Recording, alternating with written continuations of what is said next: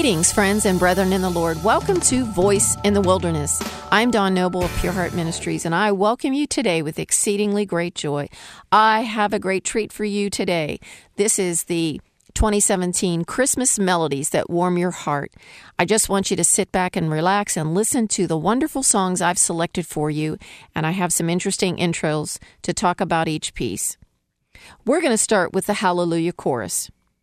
His father tried to discourage his musical interests, preferring that he enter the legal profession, but it was the organ, harpsichord, and violin that captured the heart of young George Frederick Handel.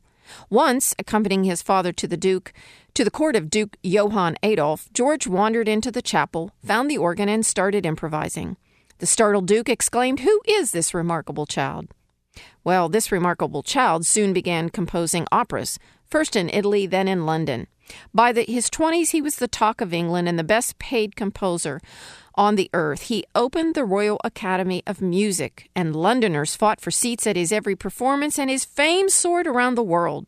But the glory passed, the audiences dwindled, his music became outdated, and he was thought of as an old fogey. Newer artists eclipsed the aging composer. One project after another failed, and Handel, now bankrupt, grew depressed. The stress brought on a case of palsy that crippled some of his fingers. Handel's great days are over, wrote Frederick the Great. His inspiration is exhausted.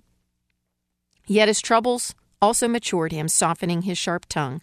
His temper mellowed, and his music became more heartfelt. One morning, Handel received by post a manuscript from Charles Jennens. It was a word for word collection of various biblical texts about Christ. The opening words from Isaiah 40 moved Handel Comfort ye, comfort ye, my people. On August 22, 1741, he shut the door of his London home and started composing mu- music for the words.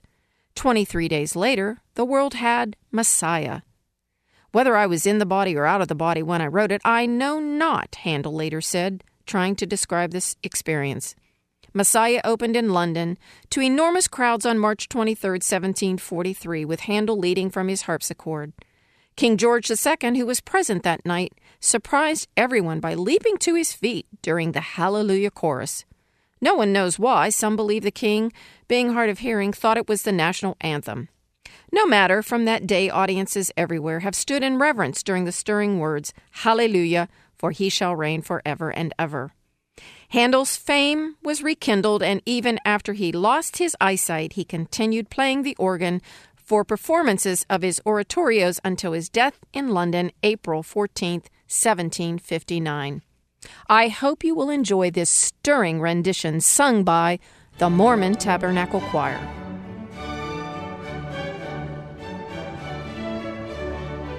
Oh.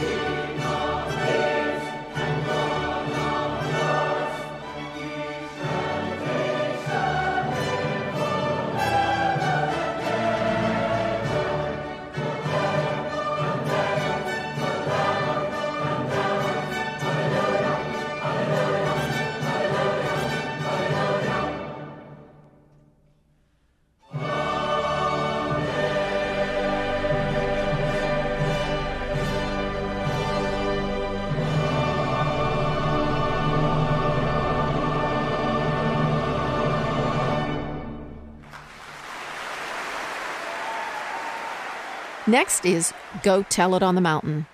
To black slaves in the United States, the birth of the Savior, who would set all men free, was a miracle to be sung about. And when there was something so notable to tell, what better place to tell it from than a mountain, just as Jesus had chosen for his Sermon on the Mount? Go Tell It on the Mountain, an authentic spiritual that dates probably from the early 1800s, was first popularized in 1879 by the Fisk University Jubilee Singers. This chorus traveled throughout the United States and Europe at the end of the last century, earning scholarship fund money for Fisk, a school founded to educate freed slaves. I trust you will enjoy this lively rendition sung by the Mississippi Mass Choir.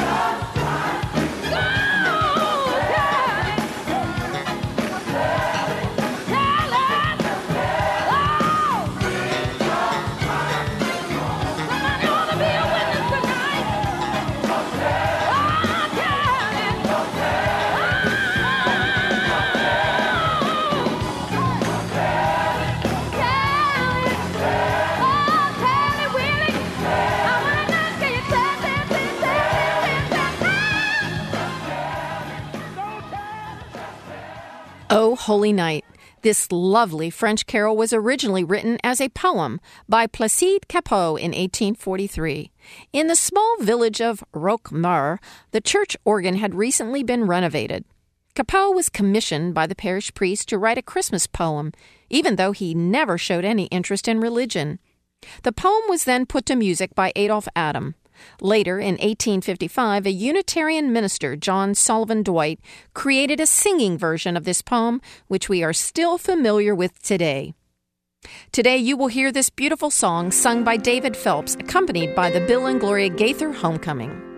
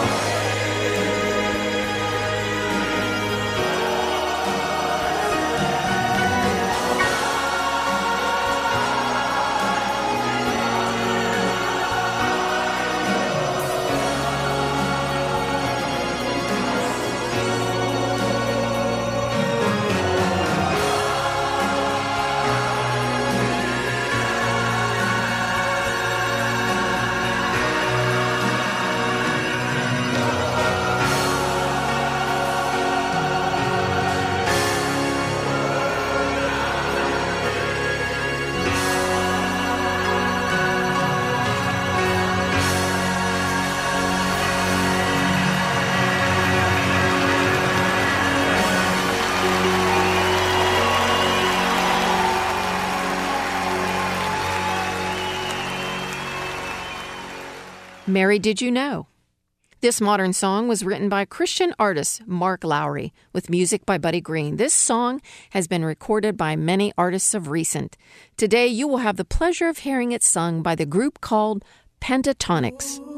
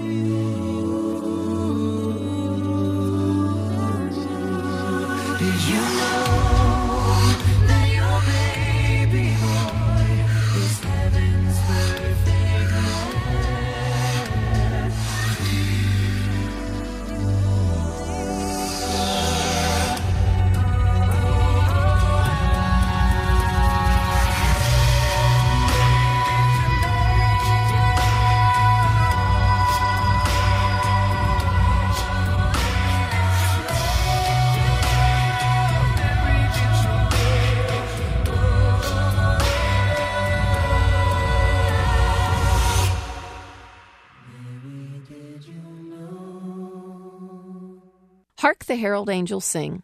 Upon his conversion, Charles Wesley immediately began writing hymns, each one packed with doctrine, all of them exhibiting strength and sensitivity, both beauty and theological brawn.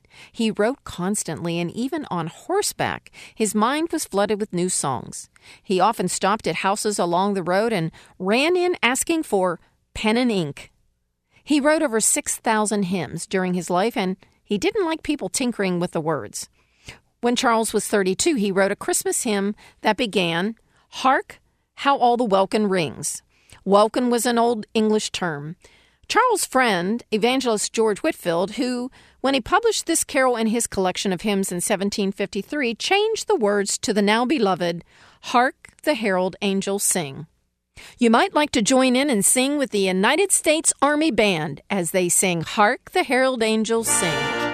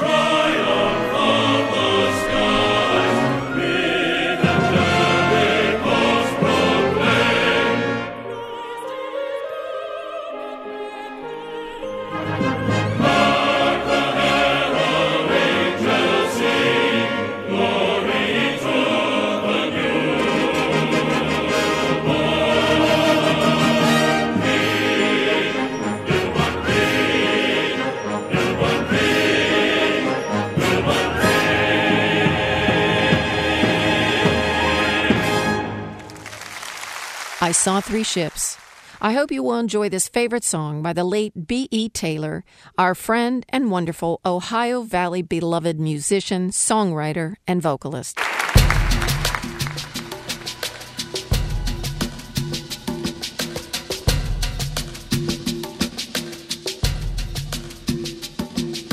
saw three ships come sailing in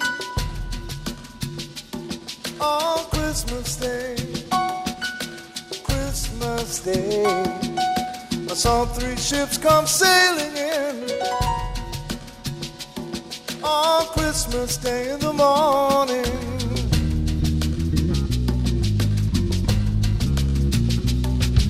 I saw three ships come sailing in on Christmas Day. Christmas Day. I saw three ships come sailing in on Christmas Day the morning.